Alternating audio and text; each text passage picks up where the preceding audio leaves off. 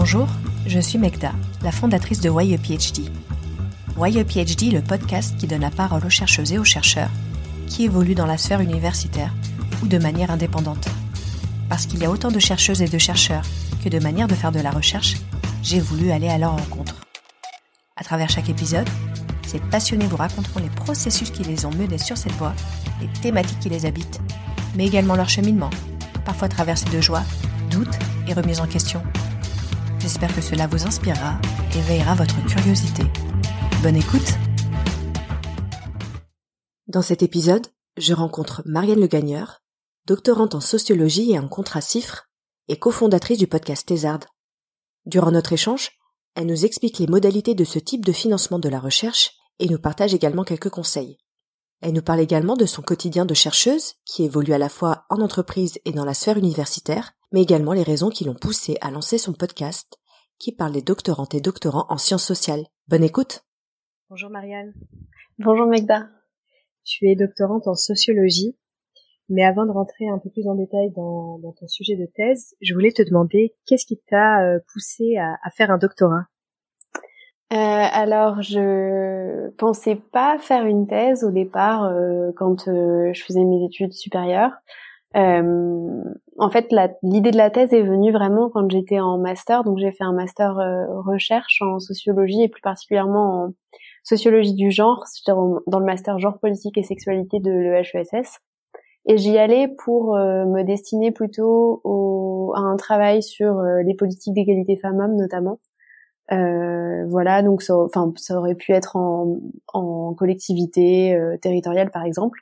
Et à ce moment-là, euh, du coup, dans ce master de, de sociaux en recherche, j'ai vraiment découvert la recherche et ça m'a ça m'a passionné. Et, euh, et, notamment quand j'ai fait euh, l'ethnographie de mon que j'ai fait en M2, j'ai fait une observation participante dans une agence bancaire. Et là, je me suis dit ouais, mais c'est c'est trop bien en fait. J'aimerais bien faire ça tout le temps. Et donc c'est à ce moment-là que l'idée de la thèse s'est un peu concrétisée. Euh, moi, je, je savais pas trop ce que c'était hein, au départ. Euh, faire une thèse, c'était pas quelque chose qui m'était familier. J'avais pas de, docteur dans mon entourage du tout. Et c'est notamment mon directeur, euh, donc qui était à l'époque mon directeur de mémoire, qui est devenu ensuite mon directeur de thèse, qui m'a un peu encouragée à poursuivre cette voie. Voilà. Et comment tu t'y es prise? Euh, comment je m'y suis prise? Alors, euh, bah déjà, il y avait un peu des prérequis euh, académiques pour la thèse, puisque pour pouvoir postuler au contrat doctoral de mon de mon école, il fallait avoir son master avec mention très bien. Donc déjà, je, je m'étais assurée de bah, de suffisamment bosser les validations pour que ça, ça fonctionne. mais j'ai malheureusement échoué à ce, ces candidatures au contrat doctoraux. Je l'ai raté à, à, une, à une place près le contrat doc. Donc à l'époque, c'était un peu un peu frustrant. Et euh, j'ai bossé le projet de thèse pendant l'été, je me rappelle, c'était un peu fatigant. Et du coup, après ça, après cet échec, j'avais décidé de prendre un an euh, après le master pour essayer de trouver un financement de thèse. Euh, donc j'ai fait ce qu'on appelle une année préparatoire au doctorat. ça n'existe pas dans beaucoup de lieux, mais c'est proposé dans mon école et c'est un an où en fait tu as un statut étudiant. Donc à l'époque, ça me permettait d'avoir la mutuelle, même si maintenant c'est plus une question qui se pose pour les étudiants d'avoir une carte étudiant et une affiliation académique. Et donc, euh, dans cette année-là, je me suis mise en, en quête euh, d'un financement. J'ai postulé à plusieurs choses. Euh, J'avais eu un, un, prix de mémoire qui m'avait euh, pas mal encouragée à continuer et puis qui m'avait permis d'avoir de l'argent aussi pour vivre pendant cette année préparatoire. Et euh, après, j'ai fini par trouver mon contrat cifre. Donc, euh, ça devait être à peu près en janvier euh, de l'année préparatoire, j'ai su que j'allais réussir à me faire financer et à commencer en septembre de l'année suivante, donc en septembre 2018. Est-ce que tu peux expliquer ce que c'est qu'un contrat CIFRE Ouais, tout à fait. Alors, euh, il y a plusieurs manières de se faire financer sa thèse. L'une d'elles, c'est de, de faire une thèse en CIFRE. CIFRE, c'est l'acronyme de euh, Convention industrielle de formation par la recherche ou à la recherche, je sais plus. Mais en tout cas, c'est un dispositif public euh, qui est délégué euh, par l'État à une association qui s'appelle l'ANRT, l'Association nationale euh, de recherche et technologie. Et en fait, l'État subventionne les entreprises, les associations ou les collectivités qui emploieraient des doctorants pour faire leur thèse. Euh, donc c'est un financement qui existe depuis de longues années, mais qui ne fait que croître en fait, qui est de plus en plus utilisé, auquel les entreprises et les associations ont de plus en plus recours et qui est vraiment mis en avant par l'État comme une des nouvelles façons de faire de la recherche. Euh, aussi parce que je pense que ça leur coûte moins cher que de financer des contrats doctoraux. On voit par exemple que la loi de programmation euh, pluriannuelle de la recherche qui a été votée récemment promeut énormément les contrats chiffres, euh, ce qui est plutôt une bonne chose parce que ça permet des financements, mais je pense qu'on peut pas tout faire toutes les recherches en chiffres. Hein. Il y a des recherches qui doivent être financées par des universités parce qu'on peut pas être dépendant d'une structure pour pour les faire euh, et c'est difficile de rendre des comptes sur certains certaines recherches. Euh, donc voilà, et du coup c'est euh, c'est assez large. Hein. Il y a beaucoup de modalités de, de chiffres différentes. Il y a des chiffres où les gens sont très peu présents euh, dans leur institution financeuse. Il y a des chiffres où au contraire les doctorants ils passent tout leur temps. Donc c'est vraiment un mode de financement très large qui, qui, au départ était plutôt réservé aux sciences expérimentales, mais qui se développe énormément dans les sciences humaines et sociales. Et comment on trouve un contrat CIF euh, bah, Il y a plusieurs manières de trouver un contrat CIFRE. Alors déjà, il y a le site de la NRT qui euh, recense des offres de CIFRE qui seraient déposées par des institutions, donc euh, toujours entreprises, associations, collectivités. donc ça, c'est quelque chose qui, est assez répandu. Il y a une autre chose, c'est moi, c'est comme ça que j'avais trouvé ma CIFRE, c'est le forum CIFRE. Alors je pense pas qu'il ait eu lieu récemment à cause du Covid, mais une fois par an, la NRT organisait une un grand forum d'information sur la CIFRE, mais aussi de rencontres entre des potentiels candidats et candidates et euh, des entreprises ou partenaires intéressés pour accueillir des doctorants et doctorantes. Euh, il y a ça. Et après, je pense que beaucoup de CIFRE se font aussi par une interconnaissance, c'est-à-dire que euh, en fait, euh, le futur doctorant ou future doctorante peut proposer à une structure qu'il ou elle connaît, comme euh, une entreprise dans laquelle il a déjà fait son stage ou voilà une structure de laquelle la personne est déjà familière, de faire une cifre. Alors ça implique de socialiser, socialiser les gens au, fonctionnement de la thèse cifre, ce qui est, enfin, c'est assez complexe hein, parce qu'il y a plusieurs institutions qui doivent se mettre d'accord. Il y a la NRT, donc le partenaire qui finance la thèse. Euh, l'université, le laboratoire d'accueil, donc ça fait beaucoup d'interlocuteurs, interlocutrices différentes. Mais je pense que beaucoup de chiffres se font aussi euh, sur ce mode-là. Et sinon, ouais, il y a juste aussi à euh, trouver une cifre par les listes de diffusion classiques où les contrats doctoraux sont sont aussi mis en avant. Enfin, je, je, pense que dans toutes les disciplines, il y a des listes de diffusion d'emails et, et là, il y a des offres qui passent. Tu as trouvé ce contrastif qui te permet de, de poursuivre euh, ta recherche. Tu aurais pu euh, envisager de te lancer en thèse sans financement Alors non, pas du tout. Pour moi, c'était euh, impossible. Enfin, en fait, je pense que j'étais, grâce à, l'environnement de l'EHESS et au fait que mon directeur de thèse ait un séminaire où il fait euh, intervenir tous ses masterants et tous ses doctorants, je fréquentais des doctorants alors que j'étais encore en master. C'est la première fois que j'ai que j'ai fréquenté des doctorants à ce moment-là. Et je me rendais compte de la difficulté euh, de ce que ça être de faire une thèse. Et je me disais que, enfin, c'était un contrat ou rien, quoi parce que euh, déjà bah enfin moi je, ça, me tenait à cœur d'être indépendante financièrement de commencer la, la, vie active après des études qui étaient quand même assez longues. Euh, donc euh, c'était hyper important pour moi d'avoir un financement et je voulais pas me faire financer euh, par un emploi à côté de la thèse parce que je me disais que sinon ça allait être une mission impossible quoi parce que je voyais déjà le, les difficultés qui peuvent exister quand on est en thèse à savoir l'isolement euh, la surcharge d'activité. Et je me disais que bah, si je me lançais dans une thèse non financée, ça allait être euh, d'autant plus difficile. Enfin, pour moi, c'était euh, c'était c'était pas pas envisageable. Et j'admire énormément les gens qui qui le font. Je pense que franchement, c'est c'est incroyable de réussir. Mais mais voilà. Quel est ton quotidien de thésard dans l'entreprise? Comment tu t'organises pour gérer à la fois ton ta recherche et puis ton, ton emploi entre guillemets euh, au sein de ton entreprise? Alors il y a en fait déjà ce qu'il faut savoir sur la cifre c'est qu'il y a plusieurs documents qui viennent euh, euh, réguler un peu euh, ton, ton tes conditions de travail. Donc comme tout salarié en CDD euh, il y a un un contrat de travail évidemment, mais il y a aussi un, deuxième document qui s'appelle le contrat de collaboration, euh, donc qui est signé entre l'entre, enfin entre le, partenaire qui finance la thèse et euh, le laboratoire ou l'université, je sais plus, je crois que c'est l'université. Euh, le doctorant n'en est pas signataire, mais ce contrat de collaboration il dicte notamment les règles de présence dans les institutions. Alors il y a beaucoup de personnes qui mettent enfin je sais pas, qui vont aller au labo euh, trois jours par semaine, mais qui en fait euh, n'y vont pas du tout.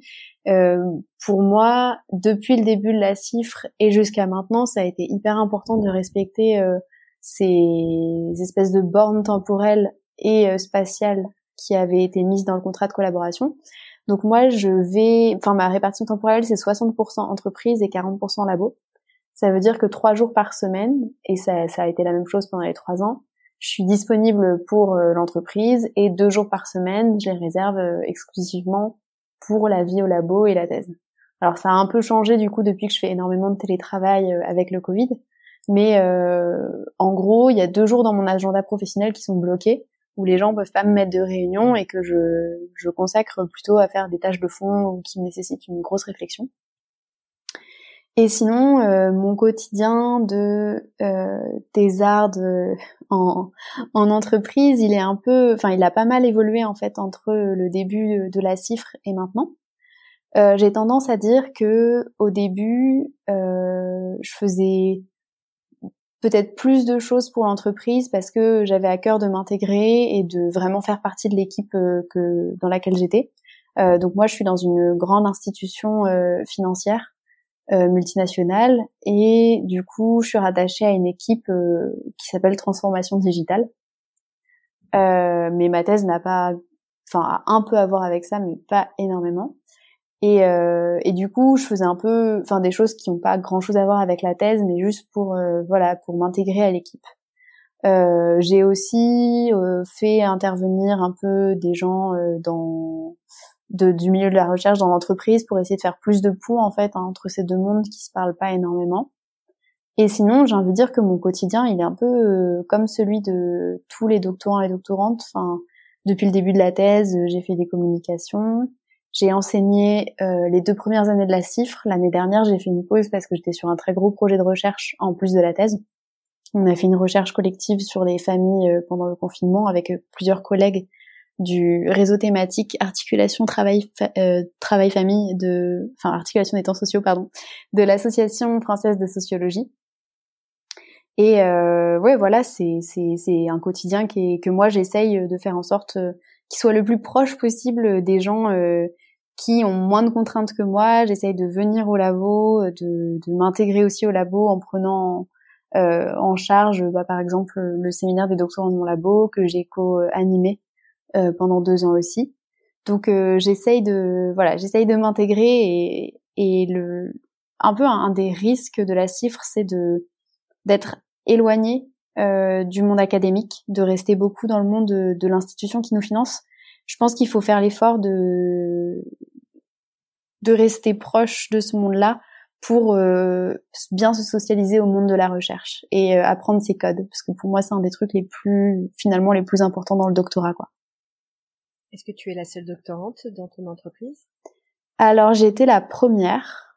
Euh, j'étais la première doctorante dans cette entreprise, mais maintenant je suis plus la seule. Euh, je pense qu'il y a deux autres personnes environ qui ont rejoint euh, le l'entreprise, ce qui a pu.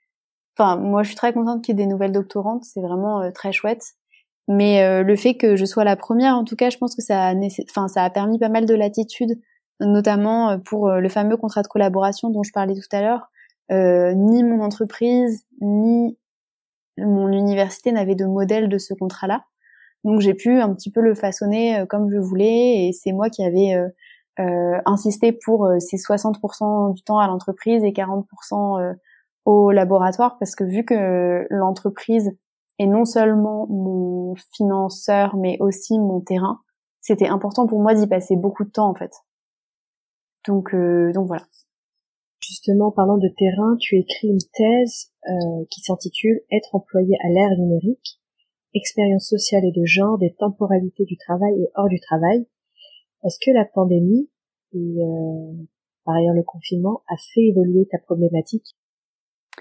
Ouais, alors en fait, donc ça c'est vraiment le, le titre que j'avais mis quand, enfin la thèse n'était qu'un projet et qu'il y avait rien de rien de concret, mais en fait très vite, au fil de la première année, je me suis dit que cette question-là, elle était un peu trop large. En fait, la question au départ que je voulais traiter, c'était un peu celle euh, de comment les outils numériques, euh, donc le téléphone portable, l'ordinateur portable, font évoluer les temporalités du travail et hors du travail. Comment on fait naviguer les outils entre chez soi et le lieu de travail?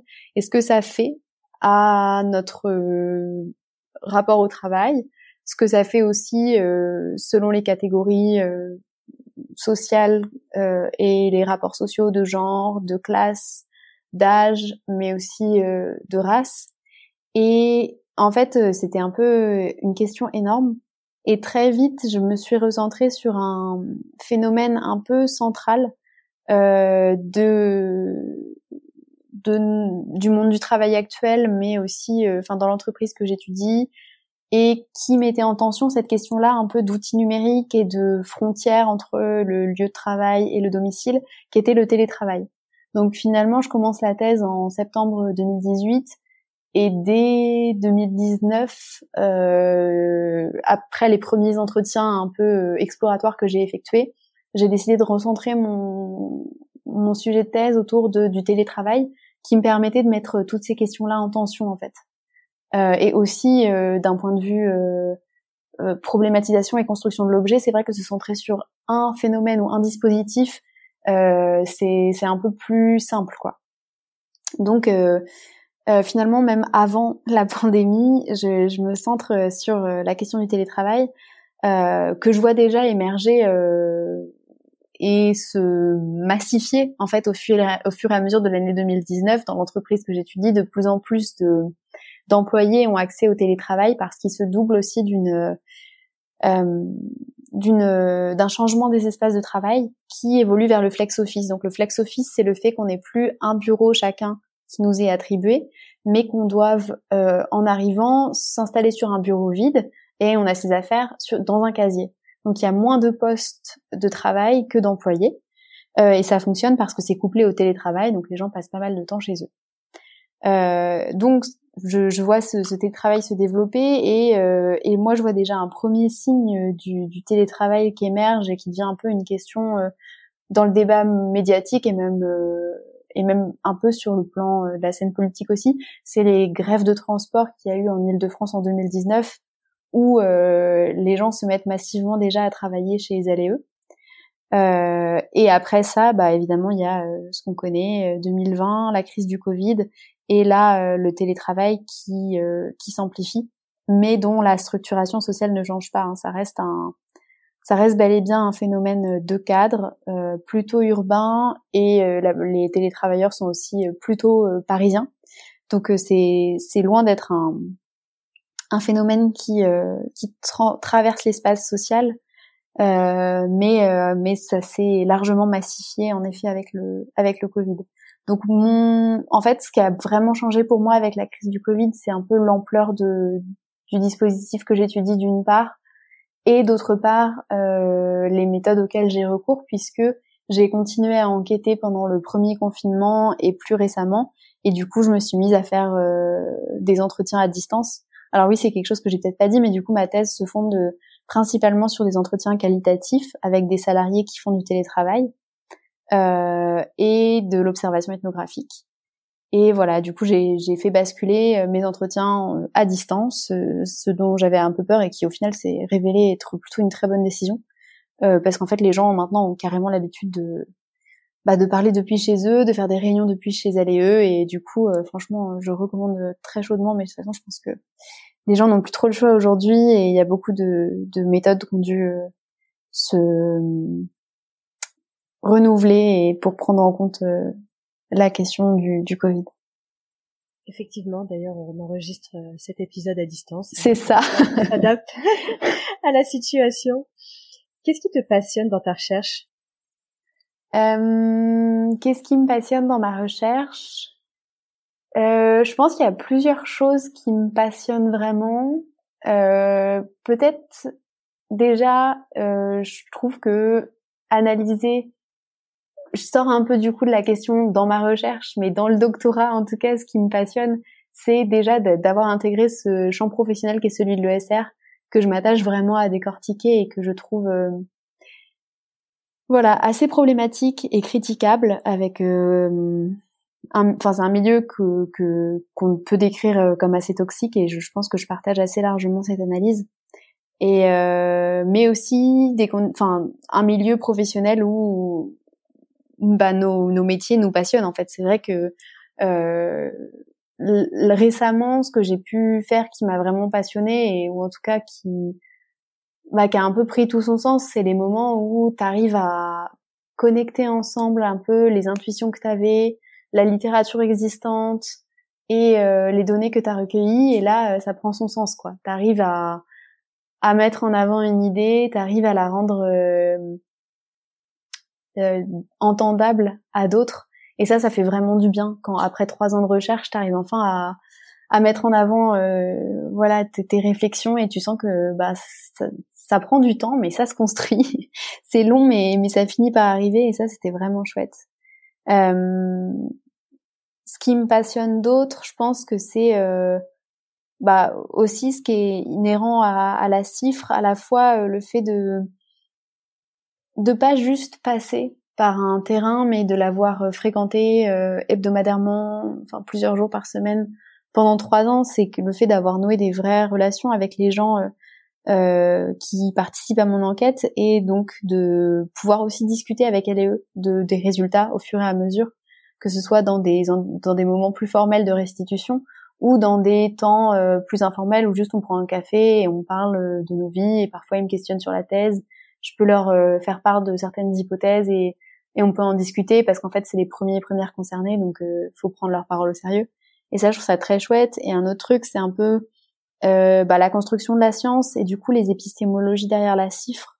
Alors il y a plein de littérature hein, sur euh, la cifre, euh, ses difficultés spécifiques. Enfin, je pense à, à plusieurs articles scientifiques assez connus, hein, de notamment Florence Elec ou Gérald Galliot sur voilà ce que ça fait d'être doctorant en sociologie, en cifre, euh, dans ce type de un peu de recherche-action, on peut dire. Et tout, tout ça, décortiquer que le financement fait à ta recherche, euh, comment ton mode de présence influence euh, la perception de ton objet ou euh, la manière dont tu es perçu par les enquêtés. Tout ça, je trouve ça vraiment très très chouette. Donc j'ai hâte d'être dans la partie méthodo de ma thèse pour le raconter. Mais ça, je, enfin, je trouve que c'est vraiment un truc passionnant. Enfin, je m'inspire un peu des épistémologies du point de vue situé, donc plutôt des épistémologies féministes qui visent à expliciter d'où on parle, euh, et je trouve ça vraiment, euh, enfin, relier ça avec la cifre, qui est une forme de, ouais, comme je disais, de recherche-action, c'est c'est un, un, des trucs que, que, que j'aime vraiment bien. Tu es doctorante, on l'a vu, mais tu es également podcasteuse. Tu as lancé le podcast euh, Thésard. C'est d'ailleurs comme ça qu'on s'est rencontrés via Instagram. Qu'est-ce qui t'a motivé à lancer ce projet? Alors, euh, ouais, Thésard, ça a commencé en janvier 2020. Donc ça fait euh, maintenant un an et demi euh, en fait, j'ai lancé le podcast parce que au départ et à ce moment-là, il n'y avait pas encore énormément de podcasts sur la thèse. En fait, c'est un podcast qui fait parler les doctorants en sciences humaines et sociales. Alors déjà, je voulais me centrer sur les doctorants en sciences humaines et sociales parce que je crois qu'on a des réalités de travail assez différentes entre les SHS et les sciences expérimentales dites dures.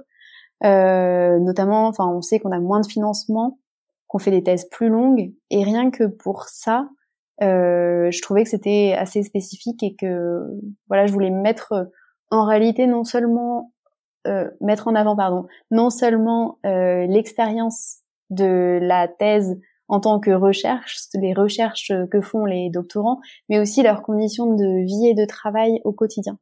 Euh, concrètement, tu fais quoi de tes journées quand tu es doctorant? Euh, Pourquoi on, en trois ans, ça suffit pas pour faire un gros, une forme de gros rapport, bah parce qu'en fait, euh, pendant trois ans, tu es aussi prof, tu communiques, euh, tu, tu fais plein, plein, plein, plein, plein d'activités.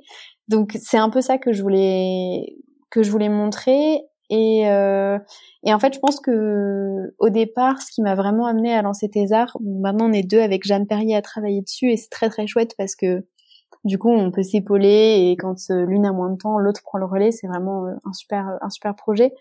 Mais au départ, j'étais toute seule et c'était vraiment la question de bah, de faire un peu de la lumière sur cette expérience un peu particulière un peu mystique, que les gens ont tendance à assimiler un peu un travail monastique ou monacal, je sais pas comment on dit, mais t'es tout seul dans ta bibliothèque avec les bouquins et voilà. En tout cas, un truc un peu romancé, et bah de montrer concrètement euh, ce que les doctorants font. Et, euh, et, je pense que la cifre a, a beaucoup joué là-dedans en fait, parce que je me suis rendu compte que euh, non seulement le travail doctoral était assez méconnu, ou en tout cas ces réalités concrètes de ce que font les doctorants pendant la thèse, c'était assez méconnu, mais aussi que c'était intéressant. Et que ça valait le coup en fait de vulgariser un peu les recherches des doctorants et doctorantes euh, et de euh, bah, de leur donner plus la parole quoi, pour qu'ils puissent euh, se mettre en avant et, et, se mettre en avant avant euh, d'avoir soutenu là où pour beaucoup le travail devient légitime pour moi, le, le travail euh, qu'on fait et, la pensée, elle mérite d'être mise en avant euh, même avant d'être légitime, avant d'avoir le grade de docteur. Alors, on, on voit hein, évidemment des communications scientifiques ou des articles scientifiques faits par des doctorants, évidemment, mais euh, peut-être sur des points où ils ont plus avancé. Et moi, je voulais un peu qu'on voilà qu'on montre aussi le travail en train de se faire, sans euh, sans être complètement voilà euh, validé par les pairs, mais juste euh, montrer plus concrètement euh, les, cheminements aussi des doctorants et doctorantes. Et c'est pour ça qu'on a réussi à faire intervenir des gens même dès la première année de leur thèse, parce qu'en fait, je suis vraiment intimement convaincue que dès la première année de ta thèse, tu as des choses extrêmement intéressantes à dire sur le sujet sur lequel on travaille, quoi. Euh, même je suis convaincue que dès le master, on a des choses extrêmement intéressantes à dire sur le sujet qu'on étudie. Que une bonne recherche, c'est pas une recherche doctorale aboutie, c'est euh, aussi juste, euh, voilà, enfin savoir euh, bah, exprimer ce sur quoi on travaille. Et ça, c'est c'est pas c'est pas une fois qu'on a soutenu qu'on est forcément déjà déjà un bon chercheur, quoi. Tu prêches une convertie. Donc tu, tu es, comme on l'a dit, en, tu évolues en entreprise. Est-ce que tu envisages ensuite de te diriger vers le secteur privé ensuite? Euh, bah, C'était quelque chose que j'envisageais beaucoup au début de la cifre. Et, euh, et du coup, j'étais assez contente d'avoir cette expérience-là, qui est, euh, ben, qui est peut-être euh, un peu double, euh, enfin, qui a en tout cas un peu deux facettes, puisque on évolue dans deux champs professionnels en parallèle. Euh, mais en ce moment, mon cœur balance plutôt du côté universitaire. Alors c'est pas un choix très rationnel parce que euh, on sait comment euh, est le monde académique, c'est-à-dire euh, concrètement bouché en fait. Il y a très peu de postes, c'est très concurrentiel ou compétitif, euh, mais j'y trouve vraiment bah, une forme d'épanouissement, je pense, on peut dire. Euh, à la fois dans les activités d'enseignement, mais aussi dans les activités de recherche. Euh, récemment, j'ai, enfin, j'ai commencé vraiment à, comme je disais tout à l'heure, hein, à, à, bien euh, mettre en forme mes idées et les écrire, et, et, et, je trouve ça vraiment, vraiment chouette. Donc, même si, voilà, à des moments et notamment au moment de la LPPR, je m'étais dit, bah non, en fait, enfin, faut que je, faut que je trouve des plans B parce que ça va pas être possible. Il y aura plus, plus tellement de postes de maître ou maîtresse de conférence. Euh, euh, on va passer sous un, sous un régime de tenure tracks où ça va être euh, vraiment des bah le, on va continuer à être en, compétitivité les uns les autres encore plus longtemps. Là, je me suis dit faut voilà, faut que je faut que je trouve d'autres projets professionnels. Mais alors je sais pas, enfin je pense que c'est une conjonction de plusieurs facteurs, mais en ce moment je me dis vraiment que j'aimerais bien essayer de rester dans le monde dans le monde universitaire. Donc on verra ce que ça donne, on verra si, si cette envie euh, perdure, parce que je pense que quand on est en thèse, on, voilà, c'est très difficile la thèse, mais je pense que la pré-thèse est aussi un moment euh, extrêmement compliqué où on pense que ça va être plus facile après la thèse, mais en fait, euh, que nenni. c'est un peu les échos que j'ai eu autour de moi et je pense que voilà, on verra ce que ça donne après, mais mais j'aimerais bien j'aimerais bien essayer de de rester dans le monde universitaire. Quel conseil tu donnerais à quelqu'un qui euh, souhaiterait obtenir un contrat CIFRE euh, Euh, alors, je pense que les conseils, euh, je pense qu'il y en aurait de plusieurs ordres. Euh, déjà, c'est ben de bien négocier son contrat de travail et son contrat de collaboration. Euh, parce que souvent, quand on cherche un financement, on se sent hyper vulnérable. Donc, je pense qu'on a tendance à pas euh, trop euh, oser négocier, mais en fait, on n'est pas différent dans notre salarié. Donc, la rémunération qui est indiquée sur le site de la NRT de 23 000 euros, je crois environ brut, n'est qu'une rémunération minimale. Donc, on a le droit de négocier, surtout avec des entreprises. Je pense que des associations, des collectivités, c'est peut-être un peu plus compliqué. Mais euh, voilà, il faut il faut négocier son salaire. Euh, il y a pas mal de trucs aussi à négocier sur la, le contrat de collaboration. Donc ne pas ne pas hésiter à faire intervenir le juriste de son université pour euh, voilà faire relire ou prendre le temps euh, d'en discuter, notamment sur les aspects de propriété intellectuelle qui sont extrêmement importants. Il y a plein de choses dont on n'est pas forcément au courant, mais qu'on peut négocier. C'est-à-dire qu'on peut négocier, euh, notamment pour les contrats de droit privé. Je pense pas que ce soit possible si on est employé du privé, mais euh, du public, pardon, mais on peut négocier une prime de précarité qui normalement est obligatoire dans les CDD, mais que la NRT euh, encourage les entreprises à ne pas la verser aux doctorants sous prétexte qu'on est euh, en formation. Donc bien s'assurer qu'elle est sur le contrat de travail, essayer de négocier le, le, remboursement des frais de scolarité. Donc c'est des conseils très pratiques hein, que je donne, mais mais à mon avis c'est aussi là où on se retrouve dans des bonnes conditions de travail, euh, d'avoir une sécurité financière et de, de pouvoir euh, être dans des voilà des bonnes conditions pour la suite quoi.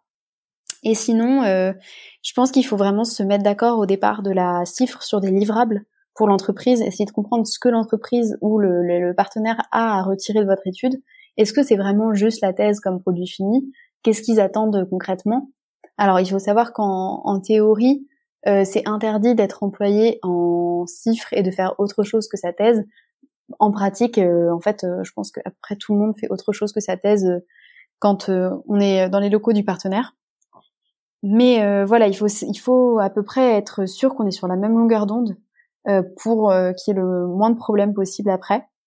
Il y a beaucoup de méfiance hein, à l'égard des chiffres, de méfiance parce que on pense que le doctorant se fait instrumentaliser par une structure qui aurait des bénéfices à en tirer. Alors certes, probablement qu'il y a cette forme d'instrumentalisation, mais je pense aussi qu'il ne faut pas oublier qu'en tant que doctorant, on, quelque part, on instrumentalise aussi euh, la structure euh, juste parce qu'on l'utilise à des fins de recherche. Et donc, ne pas euh, oublier qu'il faut qu'on rende des choses, notamment des restitutions aux enquêtés ou ce genre de choses. Alors évidemment, c'est pas, enfin là, je parle pas du tout du, du rapport financier, du salariat, puisque c'est complètement autre chose, mais juste euh, voilà, se mettre d'accord sur euh, ce que l'entreprise attend euh, de notre part. Comme tu le sais, Why PhD est le podcast qui donne la parole aux chercheuses et aux chercheurs. Aussi, je voulais te demander toi, qu'est-ce qu'être chercheuse? C'est une bonne question. Je pense que pour moi, être chercheuse, c'est peut-être avoir développé une curiosité à l'égard d'un objet en particulier peut-être aussi avoir eu la chance de faire des études supérieures parce que c'est pas euh, quelque chose de, de, donné ou de euh, voilà c'est pas quelque chose qui est si évident que ça c'est quelque chose aussi qui est très situé hein. Euh, tout le monde n'a pas accès aux études supérieures de la même manière euh, et du coup peut-être aussi quelqu'un qui est dans les bonnes conditions pour faire ce métier euh, qui est serein ou sereine pour faire ce travail là et du coup euh, qui est dans des conditions matérielles euh, adéquates, bah, je pense, euh, enfin voilà, j'en ai déjà un peu parlé, mais aujourd'hui, faire de la recherche, je pense que c'est vraiment euh, loin d'être évident parce que c'est un milieu qui se précarise énormément. Donc c'est voilà, trouver suffisamment de confort pour pouvoir consacrer son temps à développer des idées et à réfléchir encore une fois sereinement à son objet d'étude, mais pour moi, en tout cas, être chercheuse, c'est pas forcément lié à, avoir obtenu le diplôme de docteur. C'est pas forcément non plus. Euh, enfin, je pense qu'il y a des chercheurs euh, formidables euh, en master euh, et qu'on dévalorise souvent les recherches de master alors qu'elles sont originales et méthodologiquement très poussées. voilà. Quels sont tes prochains projets? Alors mon grand projet euh, de 2021-2022, c'est euh, de euh, continuer à vraiment bosser sur la thèse et m'attaquer à la rédaction. C'est mon, grand projet, donc d'avancer au maximum dans la rédaction. J'ai pas encore commencé là, du coup je, je commence ma quatrième année de thèse. du coup mon financement CIFRE se termine là en novembre, puisque ça aura fait trois ans et un petit peu plus avec un prolongement lié au, au Covid. Euh, et du coup, je vais être au chômage à partir de novembre ou décembre. Et donc, je pense que ce temps-là de disponibilité lié au chômage va me permettre de me consacrer à l'écriture de la thèse. Donc, euh, je prévois pas énormément d'autres choses, mais euh, il y a ça. J'ai les deux premiers articles sur ma thèse qui vont sortir aussi à l'automne. Et puis, euh, du coup, on n'a pas encore repris avec Jeanne, mais euh, peut-être euh, au moment où sortira cet épisode, je ne sais pas, mais en tout cas la saison 2 de Thésard aussi. Super. Beau projet 2021-2022. On essaye, on, fait le max.